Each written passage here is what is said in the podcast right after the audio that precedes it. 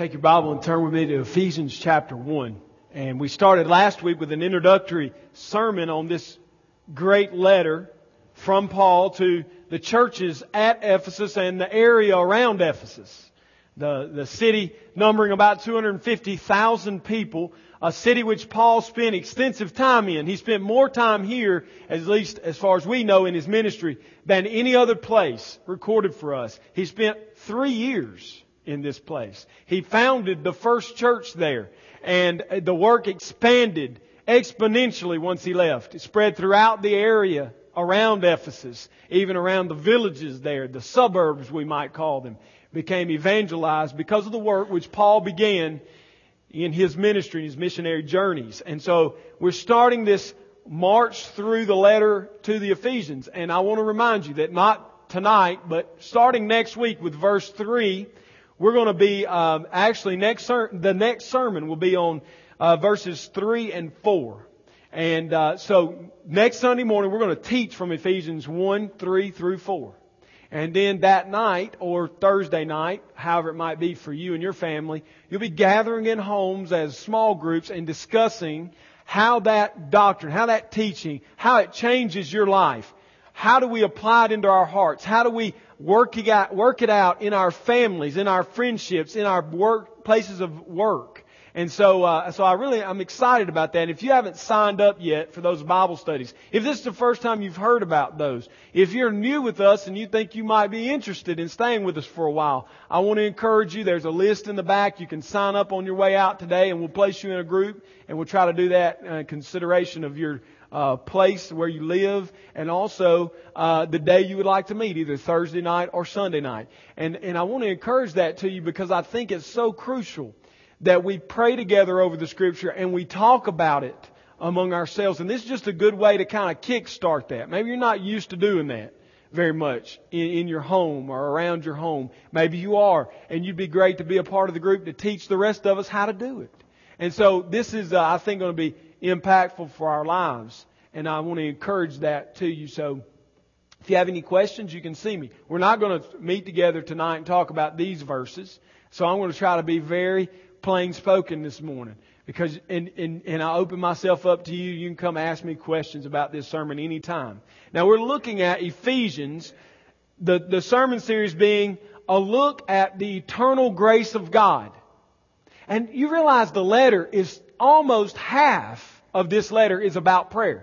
It's either a prayer which Paul actually prays, or it's an encouragement from Paul to the people at Ephesus to be in prayer. I mean, prayer dominates this letter. And this letter is filled with the will of God. The will of God. Talking about the will of God. Important phrase. You need to, you need to think about that phrase as we're teaching through it. And the phrase, in Christ. In Christ. We're going to talk about that. It's all through the letter. And in fact, it's all through Paul's letters. But this morning, we're just going to look at the introduction. The first thing I want us to see from the first two verses is that the this is about, these verses are about the man and his calling. The man and his calling. Look with me at, cha- at chapter one, verse one, and we'll read it together.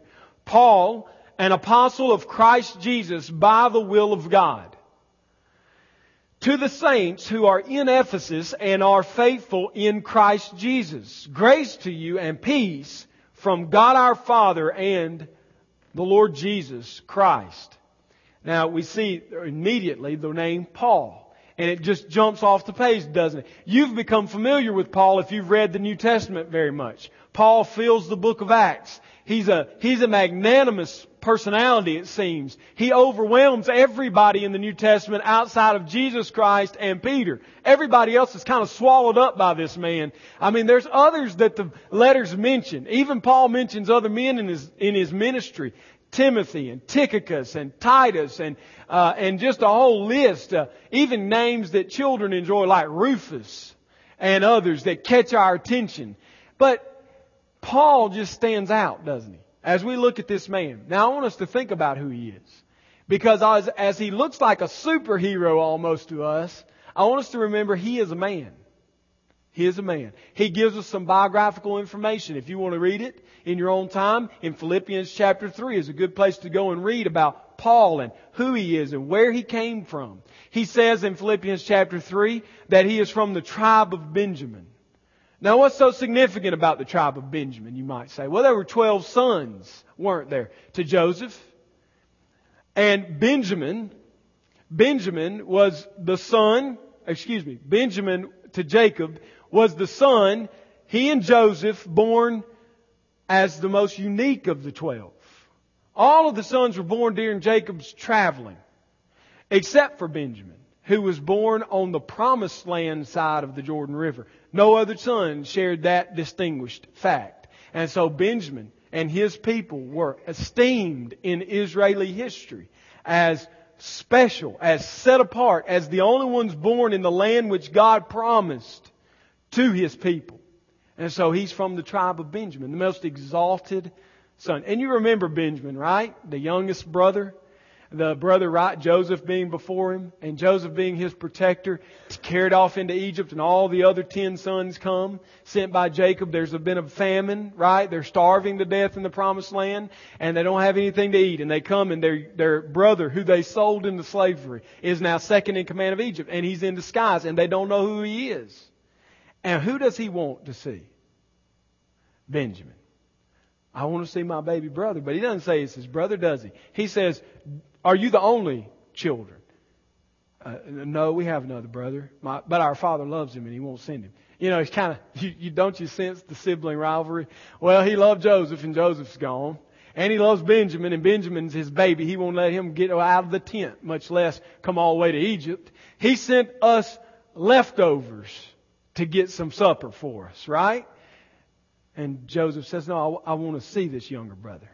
Is he still alive? Yeah, he's still alive.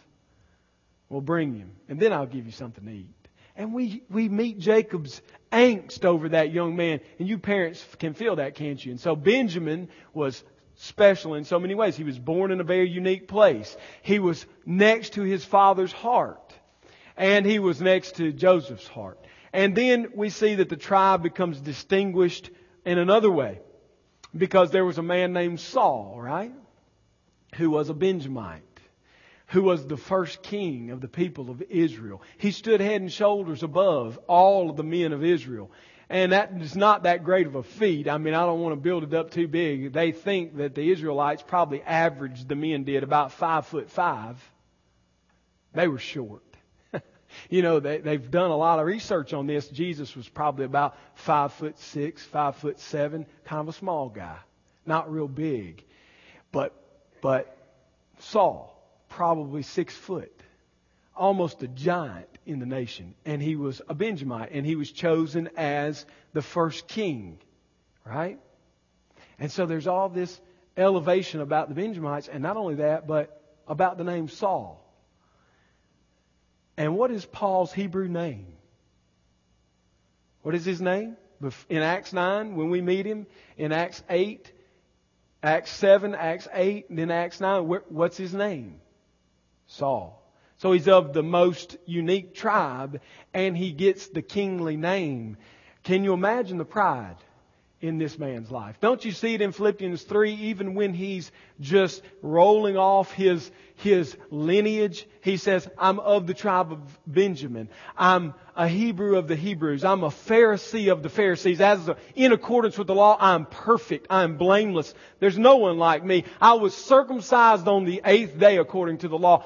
I'm, I am, if anybody is in based on his lineage, it's me. It's me. I'm Saul. Right? But that's not how he's introduced to us here. His name is Paul. Take your Bible and turn to Acts chapter nine, and let's learn about this man. How is it that this man came to know the Lord Jesus Christ? Well, it was very, first of all, we can see it was very personal. The, the encounter was very personal. It happened very dramatically. Uh, there's, there's no other conversion experience known to man like this one. He is unique even in his conversion. No one else has ever, that we know of, been converted this way. Look what happens. He's on his way to Damascus. He's breathing threats and murder against the disciples of the Lord. He goes to the high priest. He asks for letters against the Christians at Damascus so that if he finds anyone belonging to the way, the way of Jesus Christ, men or women, he might bring them bound to Jerusalem. Now as he went on his way, he approached Damascus, and suddenly a light from heaven flashed around him. And falling to the ground, he heard a voice saying to him, Saul, Saul, why are you persecuting me? And he said, Who are you, Lord? This man of pride, on his face, blinded, we're going to find out, by the bright light of heaven, the Shekinah glory of Jesus Christ. The man who thought he needed no one because of his lineage met a man who had yet greater lineage, Jesus Christ, on the way to Damascus. And when he met him, he fell on his face and cried out, Who are you, Lord? And look what he says, I am Jesus, whom you persecute. But rise and enter the city, and you will be told what you are to do. His conversion experience is unlike anyone else's. He is to rise up after having been prostrated. prostrated before the Lord, broken, crushed, seeing his exceeding sinfulness in that moment and his helplessness. Who are you, Lord, is the cry of a man who's helpless, a man who is afraid, a man who doesn't know what the next thing coming is. He knows he doesn't have the power to overcome anything that would blind you with his very appearance. Who are you, Lord? And the answer, I'm Jesus. The one you're after, the one you persecute. Now we continue in the story, and it says that the men who were traveling with him stood speechless, hearing the voice but seeing no one. Saul rose and opened. Uh, Saul rose from the ground, and although his eyes were open, he saw nothing. So they led him by the hand and brought him into Damascus. And for three days he was without sight. He neither ate nor drank. He was on an extreme fast. He was broken. I wouldn't suggest it. Medically speaking, it's almost impossible to go three days without water or without some kind of fluid intake. But God sustained him, and he was being broken. He was being crushed. He was being brought under the hand of Jesus Christ into salvation. Now look what he does. He, he, after this, now there, there was a disciple named Ananias in Damascus. The Lord said to him in a vision, Ananias. And he said, Here I am, Lord. And the Lord said to him, Rise and go to the street called Straight, and at the house of Judas, looking for a man of Tarsus named Saul. Go to the house. You're looking for a man named Saul. For behold, he is praying, and he has seen in a vision a man named Ananias come in and lay his hands on him so that he might regain his sight. But Ananias answered, Lord, I've heard from many about this man, how much evil he has done to your saints at Jerusalem. And here he has authority from the chief priest to bind all who call on your name. And the Lord said to him, listen to this, Go, for he is a chosen instrument of mine to carry my name before the Gentiles and kings and the children of Israel. For I will show him how much he must suffer for the sake of my name. So Ananias departed, and he entered the house, and laying his hands on him, he said, Brother Saul, the Lord Jesus, who appeared to you on the road by which you came, has sent me so that you may regain your sight and be filled with the Holy Spirit. And immediately something like scales fell from his eyes, and he regained his sight. Then he rose and was baptized, and taking food, he was strengthened. And so we find this man, Saul, the persecutor of the brethren, going to Damascus to kill, to arrest and bring to their death all of the Christians there. And we also find out in Acts that his name is changed by Jesus Christ, by God himself, from Saul to Paul. Now what's so significant about this change? Well, I told you about the name Saul. If you look it up in a, de- in a, in a book of definitions of the Bible words, you're just going to find a description of the king. King Saul. And then you're going to see that a man named Saul of Tarsus is very prominent in the New Testament. There's not really a, de- a definition that I have been able to find, but basically it's the most revered name in Israel. One of the most revered names, kind of up there with David and Elijah and, and so many of the other great names from the Old Testament. When your mama gave you a name in this day and time, it meant something. And she had high expectations for her son, so she named him Saul, and he met those expectations. As he says in Philippians, he was with, without blame according to the law. He had risen to the highest ranks of the, of the Pharisees, the most strict, law-abiding people of the nation of Israel. He was a student of the highest of the Pharisees, Gamaliel. And so he had reached the highest of ranks. He was a prideful man. He was a man of high stature. And when he met Christ, he was crushed. He was blinded physically, and he was put into a desperate position. Now, now, why do I bring that out? I see his conversion, though it is unique, as an example to us, like Lazarus, of how we are saved. Was, was Saul looking to be saved? What was, was he running around saying, man, I sure would like to find out how to get saved. Boy, I really want to be saved. I have this inner desire to do something so that God might save me. No, he, he believed he was okay, didn't he? He saw himself as already fit for the kingdom of God. He saw himself as fit not only for the kingdom of God, but he would be right there probably below the prophets. I mean, like at the front of the line, right? And yet he needed to be saved. And when Christ saves him, begins the conversion process for him, what does he do? He blinds him. Why? Because he gave him a physical, outward problem to match his inward spiritual problem. Because inwardly and spiritually, what was Saul? He was blind. He could not see. Oh, he was a righteous person. And some of you here today are righteous people. You're good. Oh, you wouldn't, you wouldn't dare do anything offensive or that might hurt someone's feelings. I mean, you're committed to righteousness, right living before God. That, that's the, that's, that is utmost in your mind every day. You've got a list you want to abide by. You know, on the list, respectful attitude, courteous language, stay away from alcohol. Don't have lustful thoughts or looks. You've got a whole list. I don't know what your list is, but you probably matched it somewhere in the Bible. Find proof text to say, hey, this is who I am. This is how I live. And I want to tell you something. If that's you today, you're no better than Saul of Tarsus. You're blind. You cannot see the gospel. The gospel message needs to infiltrate your heart, penetrate who you are, crush you. You need to be before God broken. Like Saul, laying on your belly, saying, who are you? Because you're not serving Him. Because He doesn't need to be served.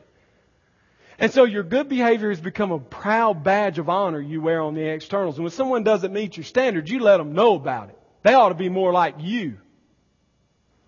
This is who Saul was. And when they don't meet up to your standards, you kill them. Now, obviously, in our day, you don't tote them off to jail like Paul was going to, like Saul was going to do, obviously. But you kill them with your mind. You think of them as dirty and rotten and awful and needless, and you wish they didn't exist. That is a little peek into the heart of who Saul is. He had no time. He didn't, he didn't, he pitied the fool. To put it in Mister T language. He pitied the fool who didn't meet his standard. Who he believed was God, that he believed it to be God's standard. And God crushed him, and God blinded him outwardly so he could see that inwardly he was blind. And he left him begging for help. Listen, you've come here today and you've got your list. And you say, man, I've got it all together. Look how good I am. Oh, God, aren't you so proud of me? God would say, you're blind. You're dead. You need to be saved. You might not be looking for it, but He can and will save you.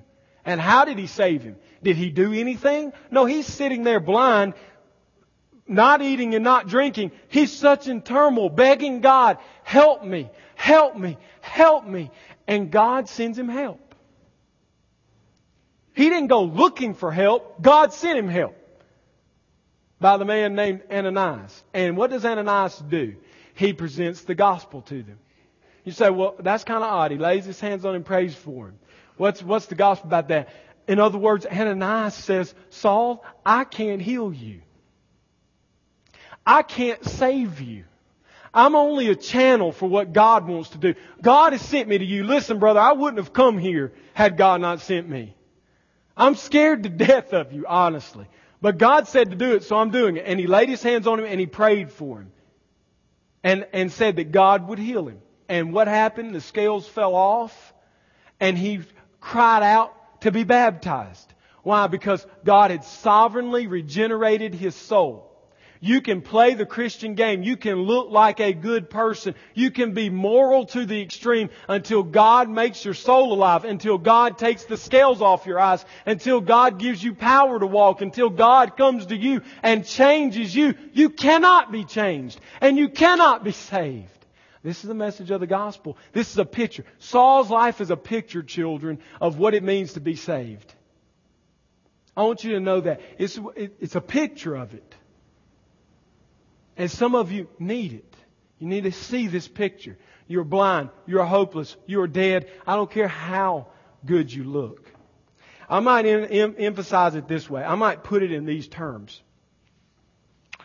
If you're here today and you are the worst of the worst. I don't know who's sitting in here. Not all of you. And I don't know what any of you do behind closed doors. You may be addicted to all types of things. Drugs, pornography, gambling. You may be cheating on your wife or husband. You may be beating your children behind closed doors. You may be thinking out how, plotting how to get rid of your spouse. Don't say it doesn't happen. Oh, it happens every day from good church people who got it all cleaned up on the outside. I don't know who you are. Maybe you're the rottenest scoundrel that's ever walked the face of the earth. That may be you. And you're without Christ. And let me just tell you, a, a physical picture of who you are. You are like the guy that dies at home and nobody knows he's dead for a month or so. And then his neighbors say, you know, it's strange. Mister Carter hadn't come out of his house lately. Maybe we should get some help. And so they go in and they find this bloated, decaying, worm-eaten man. That's you. If you're here without Christ and you're living that lifestyle that is worldly and lustful and, and all about sin, that's who you are. You're dead and you're rotten. And you stink. And when people see you, just on sight of you and spending a little time with you, they think you're rotten. And they don't like being around you. And you are dead, okay? And you say, I'm glad I'm not that guy. Man, I got lots of friends. I'm a moral person. People like being around me. I'm pretty good. I'm nice to my wife. I open the door. I pay extra so she can have the, the nicest places when we stay out or when we eat. We go to the nicest restaurants. I serve my children. I'm always on time at work. I'm always doing what the boss has called me to do. I'm a good person. Let me explain to you physically who you are. Without Christ, you are like the granddad laying on the bed dying and his family gathered around him, holding his hand, laying across the bed, begging and pleading that they love him and they care for him, and he dies. You can move his arm. He's not stiff with rigor mortis. He hasn't bloated. No worms are eating him. He's dead. He's dead. I will say it again. He is dead. Is he, which, which of these two is deader? The guy laying in the bed, nicely dressed and just passed away. The spirit went out of him and his family's there with him. He's still warm on the outside to the touch. He's still got pink in his skin, but his brain is dead and his heart's not beating. Is he deader or is the bloated person with the worms eating him deader? Who's deader? Y'all are intelligent people. Who's deader? Huh? Neither one.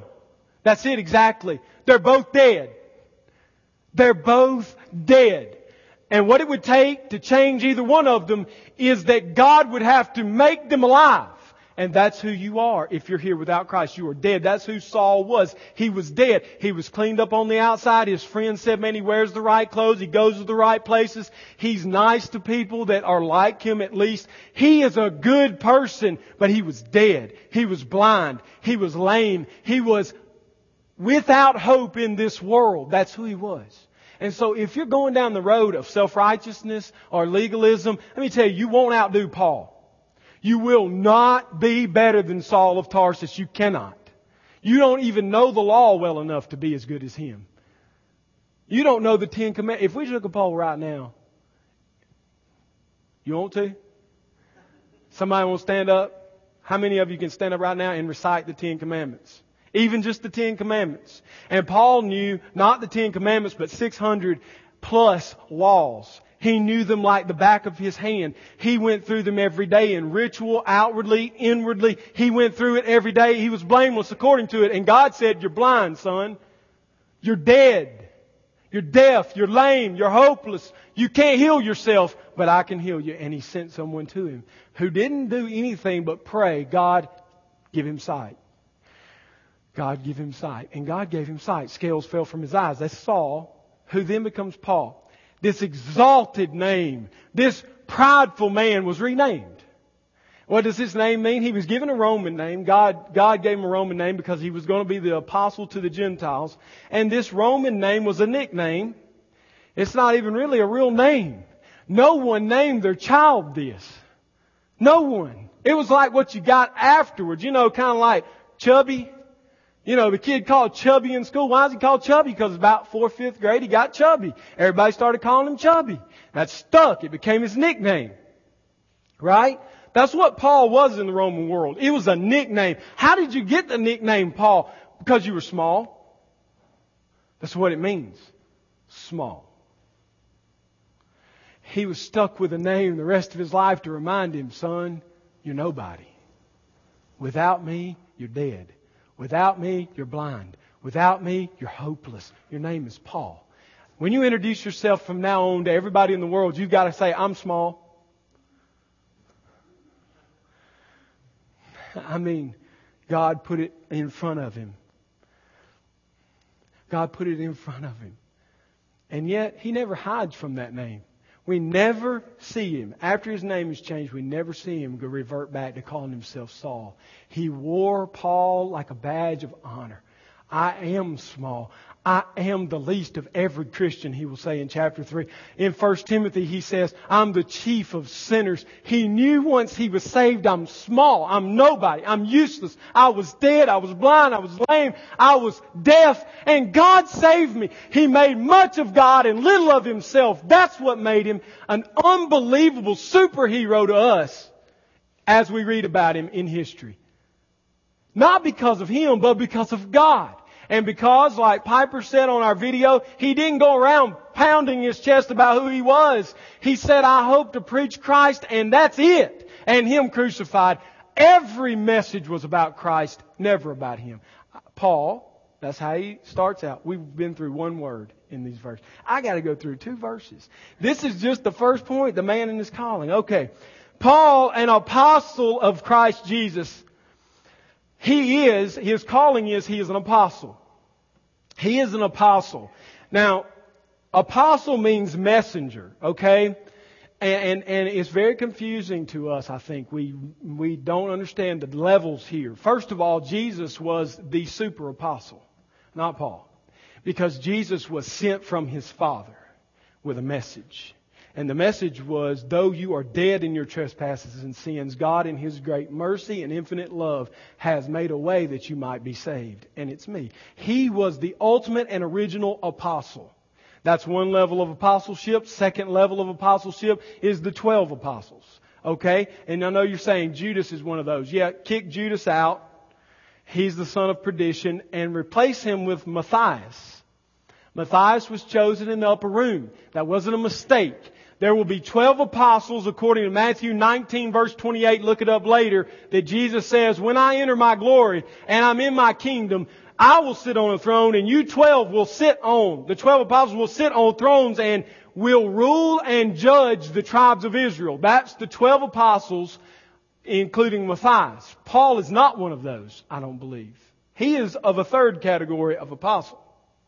Called by the will of God, having seen the resurrected Jesus Christ and been appointed to His position by Jesus Christ, not by man, but yet He's not one of the twelve. And He tells us that in First Corinthians, doesn't He? He says, look, I'm one untimely born. I am not worthy to be counted with those twelve. He's not just being nice. He's being honest and accurate. I'm not going to sit on a throne and rule over Israel. I don't have that honor. That's not me. I'm not going to do that, but... But I am an apostle, appointed by Christ. I'm of the third category. His ministry is attested by miracles. Hankies that touch His body are mailed to people who are sick and they get well. A miracle worker. Hit great success. He, there's nowhere Paul didn't go that success didn't happen. I mean, the church flourished when Paul showed up. Everywhere he went. I mean, if you're a pastor... or a Christian sharing your faith, you read about Paul, you're going to be very discouraged. Because the dude shows up on the scene, he stays a couple months, gets stoned once, twice, beaten, or thrown over the wall thinking he's dead, and then he goes back in the city and revival breaks out. People start getting saved left and right. I mean, that just doesn't happen every day in every church. It just doesn't happen. So it's attested by miracles. He's called by Jesus Christ and set apart for the job by Jesus Christ. He has great success in his ministry. He is a pioneer. We see it in Romans fifteen. Romans fifteen, he says, I have no desire to build on a foundation that somebody else built. I want to go to people who've never heard, who've never heard the name of Jesus Christ. That's where I'm headed. He was a pioneer. He didn't, he was not a local pastor. He pastored and shepherded, but he was not a pastor. Peter was a pastor. Paul never called himself a pastor, a shepherd. He is always an apostle, a fellow servant, a fellow worker, some other title, but not pastor. And the reason for that is he had a specific ministry. And there are in this third category a few men, I think, that fit there. Barnabas is one. I believe Barnabas to be one. Junius is another, mentioned in Romans, as known greatly by the apostles, even prior to Paul. So there are more than just one man in this third category, okay? Paul obviously towers over them, but there are others. And then we find a fourth category of the use, a way we can use apostle. And that's as those like Paul Washer, those in our day like Dave Sitten or, uh, or, or others who go to unreached people. And they preach the name of Christ, pioneering the ministry with the message of the gospel. They're apostles also. They're sent ones. They're messengers. They're, they're not on the level of Paul. But they do have extraordinary gifting and calling. Okay? And so, where does Paul fit? Obviously, I told you, I think he is one set apart differently than the ones today. The ones today are not directly called by Christ.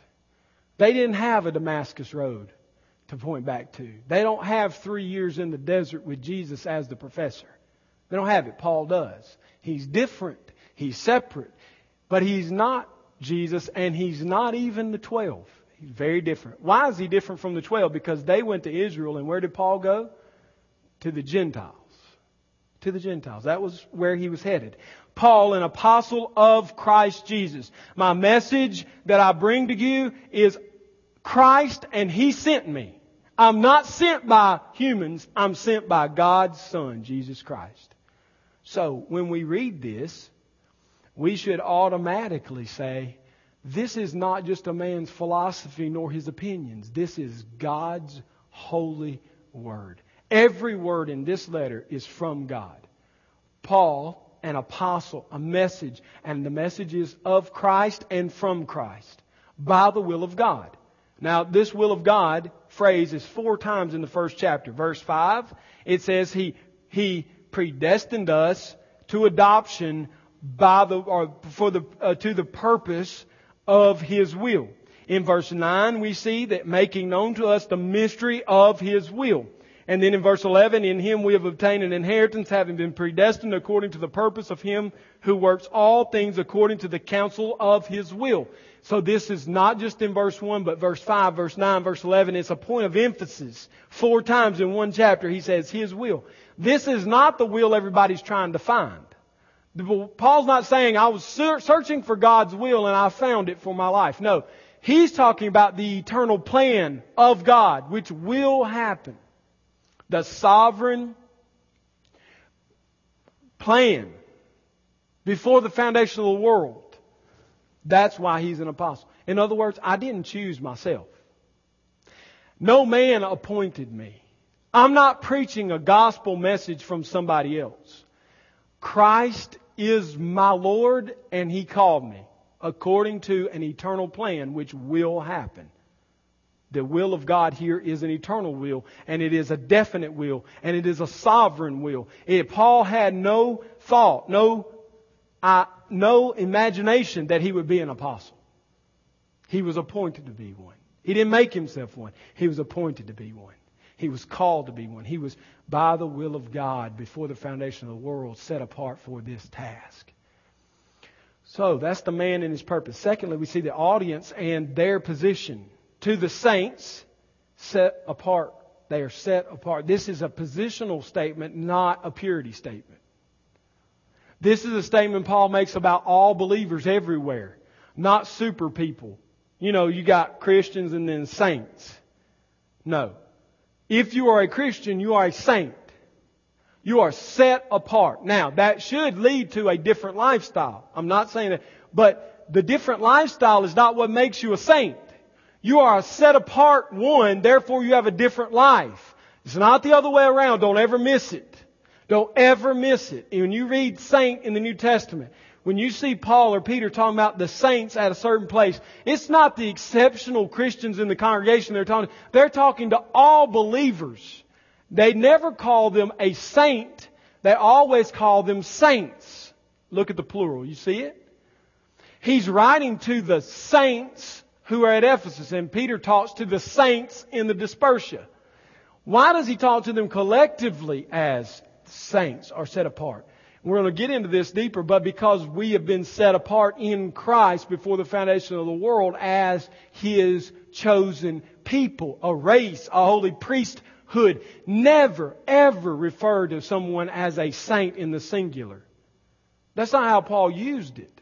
That puffs up the ego. When we start calling each other a saint, we start getting these high thoughts of our character. And boy, I must be pure. They must really think I've got it together. It leads us down the sinful road Saul was under when he was Saul.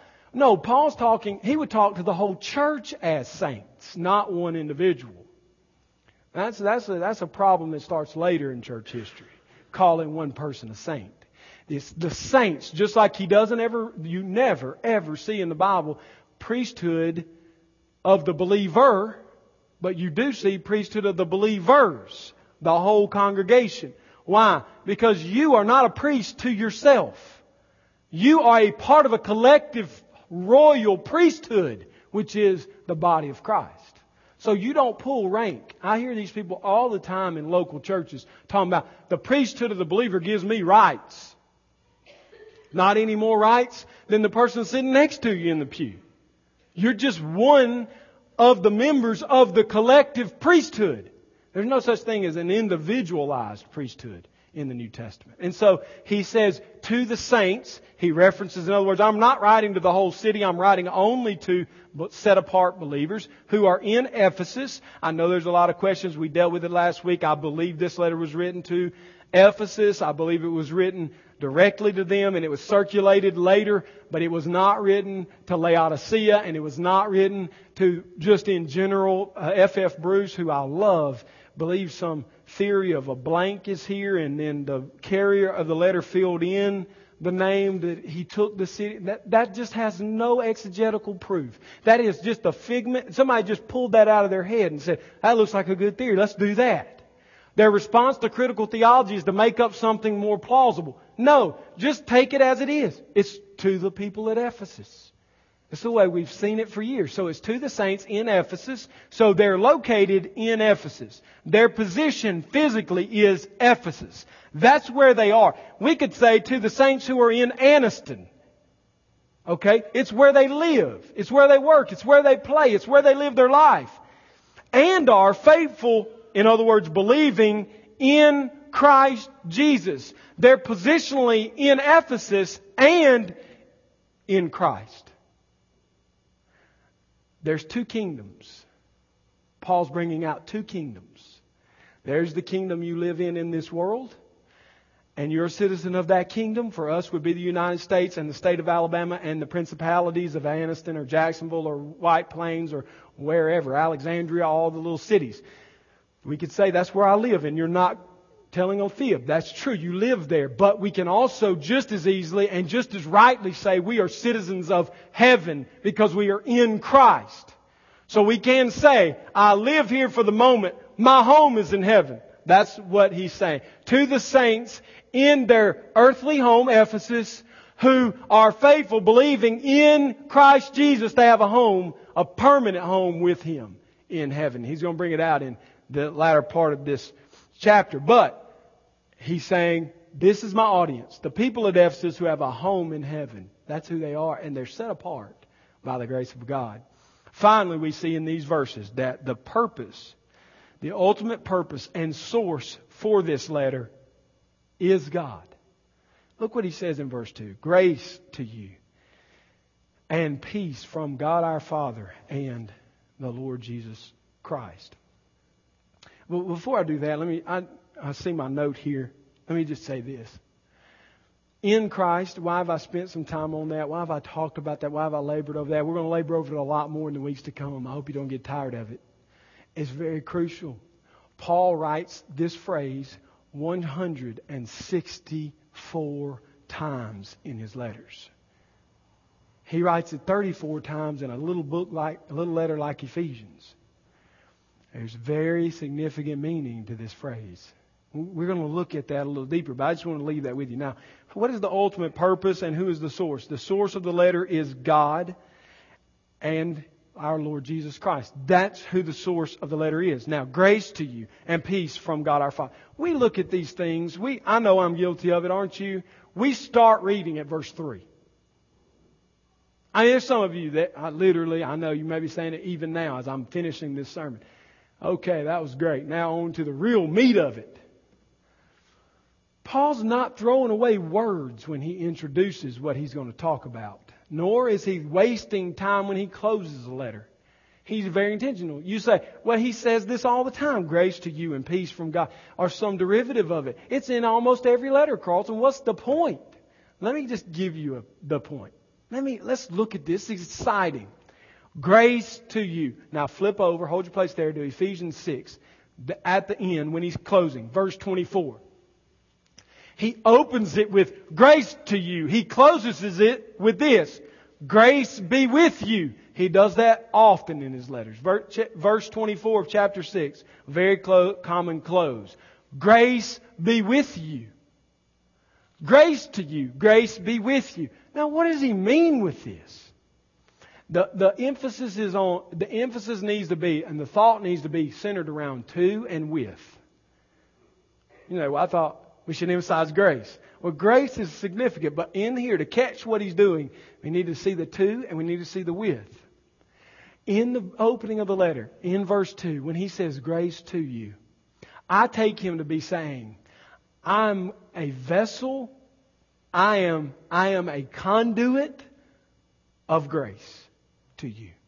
This letter I'm writing to you is grace to you. It is a gift from God. So when the readers stood up in the audience and said, grace to you, they, they, they, their minds exploded. God is giving us a gift. God is so loving. God is so kind. He sent us a letter. Grace to you. Now at the end when he says with you, the letter's finished. The letter's closed. People might be desperate now.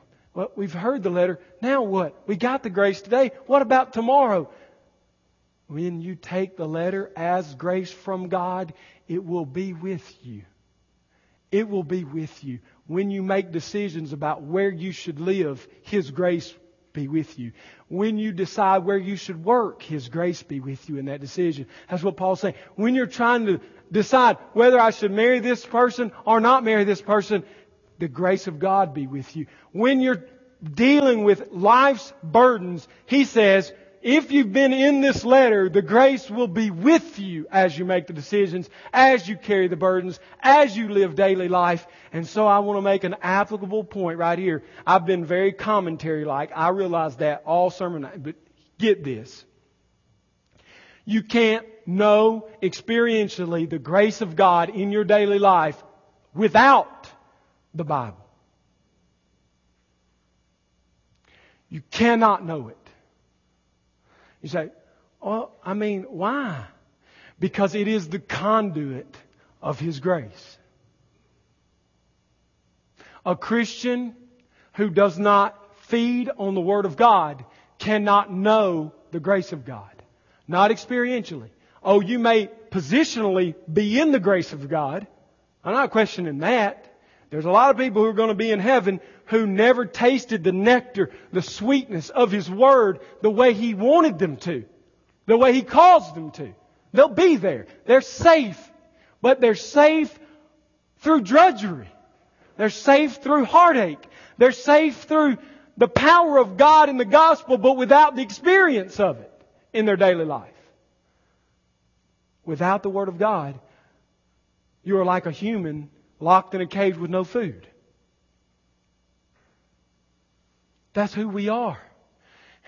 Without the Word of God, can I say it another way? Without the Word of God, you're like the people of Israel in their tents saying we have nothing to eat. God rains down from heaven manna, and they say, no, I don't like manna. I'm not going to eat it. Well, then you'll starve to death. Well, okay, we'll eat it. Well, we don't like it. Okay, if we could just have some birds, some meat. We have fish. We, I mean, sardines. They're crying for sardines. And God says, oh, you like sardines? I'll give you one better. Here's some quail. And I've told you this before. My granddad used to say, it was plucked and wrapped in bacon. Roasted already. It fell to the ground. Yeah, that'll hit you. Next time you eat the dove, you say, man. I mean, they didn't have to pluck it. They didn't have to prepare it. God made it and He laid it for them. And they and, and then we're just like them, aren't we? They ate a few weeks on that and they said, wow, this is boring. This is awful. Well, who would want to eat? This is dry. No. Listen. When He says grace to you, He's saying you can't have it without this. This letter I'm writing to you is grace. If you want grace in your life, Christian, read it. If you want grace in your life, Christian, memorize it. If you want grace in your life, Christian, meditate on it. If you want grace in your life, Christian, hear it. If you want grace in your life, Christian, put it into action. Live by it. Grace to you. That's why you shouldn't throw the introduction away. You just missed it. Grace to you and peace. Shalom. Shalom is the Hebrew word, and it's commonly misunderstood to be just some feeling of peace. That's not what it is. It's more than that. Grace to you and peace. What is He saying? God is at peace with you. Think with me. You in your person, Saul in his personhood, as he was born from his mother, was an enemy of God, a sworn rebel against His will. And now he's able to say, grace to you and peace. God is at peace with you, saints. He's not at war with you anymore. If, if that doesn't just, if the hair doesn't stand up, if you don't just say, I'm going to have a fit, I'm going to run, Carlton, you better move on. Look, run a little, it's all right. No other group of people in the world can say God is at peace with them. We can. Not because of Saul, but because we're small, we're Paul. And we're set apart by His will. According to His holy and eternal sovereign will. We're set apart, and now we received grace through the person of Christ and His Word to us, and we're at peace with God. Oh, Christian, you think God's against you? No, God is for you. You think there's no hope? Yes, He is for you. You say, you don't understand. My life is a living hell. It might be. But the great thing about shalom is it's not conditioned on what you experience day to day in your life. It is a positional statement. God is not at war with you. That's what He's saying. And so when you go to work and your boss is the biggest problem, to say it nicely, you've ever met, you don't get unpeaceful. You say, when it comes, the sin of discontent and anger comes, it's going to come, isn't it? And all of a sudden now, because of this introduction, you can say, but God is at peace with me. Through Christ, He has set me apart, and He's not at war with me. So I love my boss. He is a royal pain in my fanny. But I love him because God has lavished His love on me. God is not at war with me, and I will not be at war with Him. You want to find peace as far as you can with all men? You've got to know the peace of God. you've got to know He's not at war with you. And so, here we are. Grace to you, the channel, the conduit, His Word. Peace from God. It's peace with God and it's from Him. In other words, that peace that we positionally know now is experienced in our life. Let me tell you how it works out. Just just let me tell you uh, personally how it works out. It works out this way for me. When you receive a diagnosis, you pick it. A diagnosis. Medically, that is not good. Or it's pending. The only hope you've got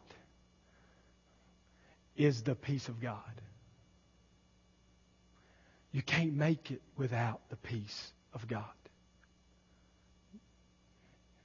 He's not at war with me. And so if I have this terrible thing they say I might have, He's still not at war with me.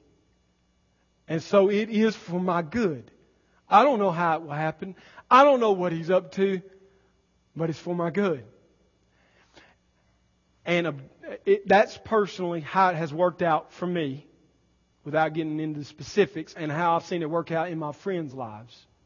Okay? And historically, David Brainerd, in his late twenties, dying from consumption, a, a disease where you drown to death on your own bodily fluids. Got up every morning in the cold and frigid wilderness trying to reach the Indians, the Native Americans, the godless ones in the woods that nobody else wanted. He didn't know how to speak their language and he was trying to reach them with the gospel. We're whining because we got to go across the street and talk to somebody who speaks English. And he didn't even know how to talk to these people when he met them. But he had such a burden for them and wanted to see them come to know the peace of God from God. He wanted that for them and he wanted them to have the grace of God in their life. And so he went to them with his disease and he died in his twenties because he went to them. If he had stayed in a city and received medical treatment, he might have lived to be forty. He might have lived to be fifty. He gave up thirty years of living in this life. And people in our day would call him crazy. And you know why he did it? Because he knew God was at peace with him. And he knew he had received the peace of God into his life. And so he went to them. You say, well, David, you're going to die. Okay, I'll die. It doesn't change who God is. And it doesn't change that He's at peace with me. And it doesn't change that He's commissioned me to reach people with His Word. I'm going.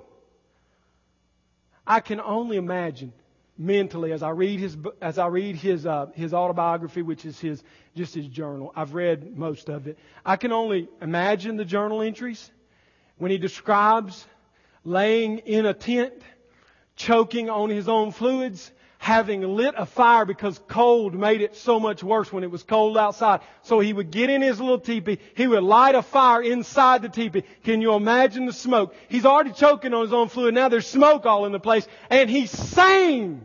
He sang to God. How? How do you do it? How do you lay there and thank God for your life when you're choking to death? Because he's at peace with God. He says, okay, God, I, I'm not at war with you, so all is okay. I'm going to die, but it's all right.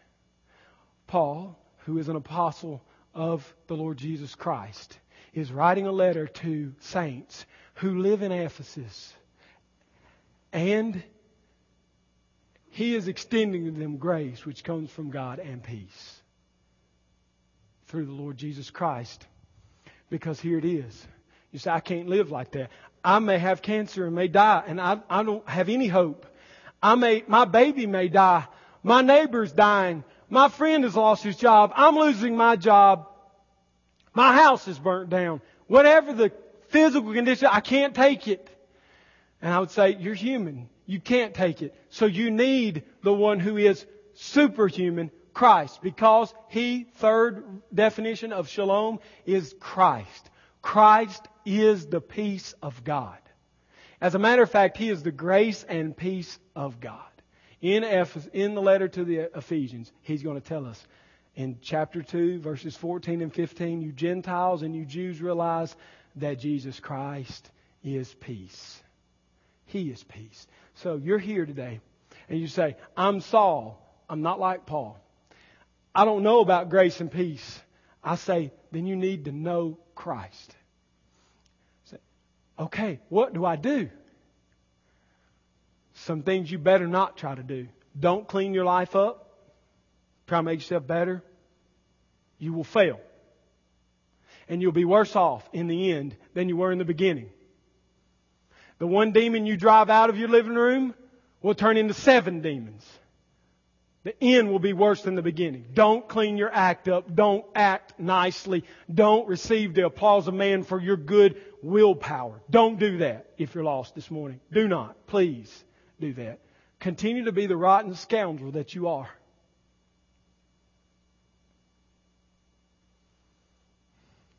And fall on your face. If you're serious and you really see your condition, sinful, lost, blind, dead, that's who you are. Fall on your face and say, who are you, Lord? And He will give you the answer He gave Paul. Believe it.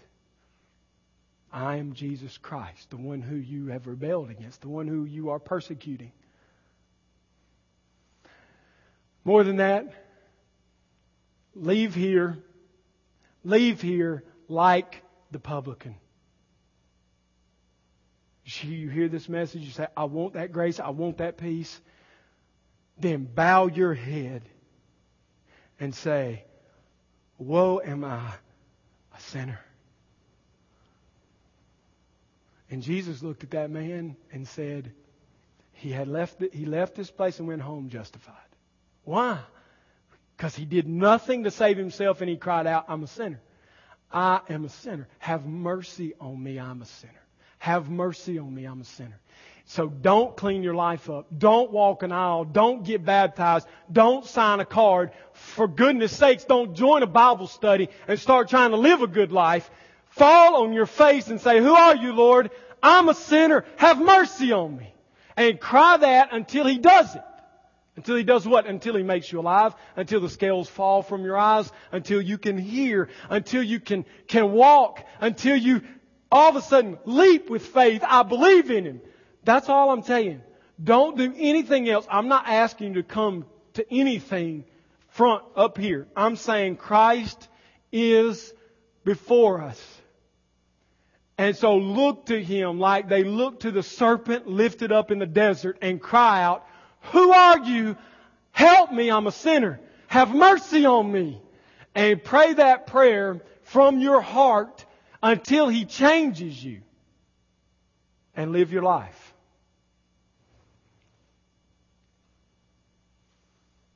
And you say, wait, what, some sinner's going to leave and go get drunk this afternoon. Well, in the middle of his stupor, in the middle of his filth and stupor,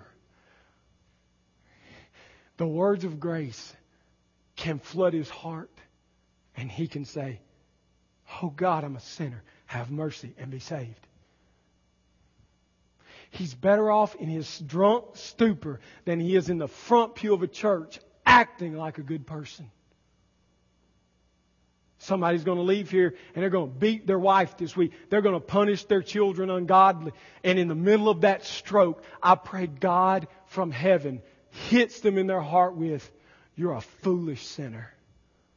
You better hope I have mercy. And I hope their response is, oh God, have mercy on me.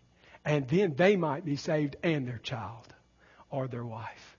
I pray that they go back to work, these sinners, and they keep living immorally before their bosses. And in the middle of the cursing match, then God strikes their heart with, you're going to go to hell. You're my enemy. And they say, have mercy on me, a sinner. I don't want clean, polite, good people. I don't want them. I don't want Grace Fellowship to be that. I want us to be, to be in Christ. That's all I want. And I'm selfish enough and stingy enough to want it for every single person in this room, but I can't do it for you. And your wife can't do it. And you cannot do it because He has done it. He is lifted up. And He promised, if I'm lifted up, I will draw all men to myself. And so that's my prayer for you. As we close this service, look, I'm praying, I'm going to pray, and we're going to close, and I'm praying this. The only announcement I want to make is, is just the one I made about signing up. You sign up. I don't want to make any more announcements. We're not going to have a, dis- this is the dismissal, so to speak. This is it. And the place, if you would, please, Would you, would you just, if you want to talk football, if you want to talk about other stuff, if you want to get catch up with one another, that's fine. Do it in the hallways. Do it in the lobby. Do it outside on the front porch. It's a nice weather day. Go outside. Do not stay in here and just carry on frivolous conversation. Because when I'm asking, and you say, well, that's going to point them out, I don't care. If you're a Christian and you, you, you, you know Christ and yet you don't, you're not experiencing His grace and His peace, stay here and seek Him for it. And if you're lost, stay here and pray that God would have mercy on you. If if He wills that you do that, do it. Do it. That's the call. And we're going to dismiss with this prayer, and you go. Or you stay. It's up to you. Let's pray. Father in heaven,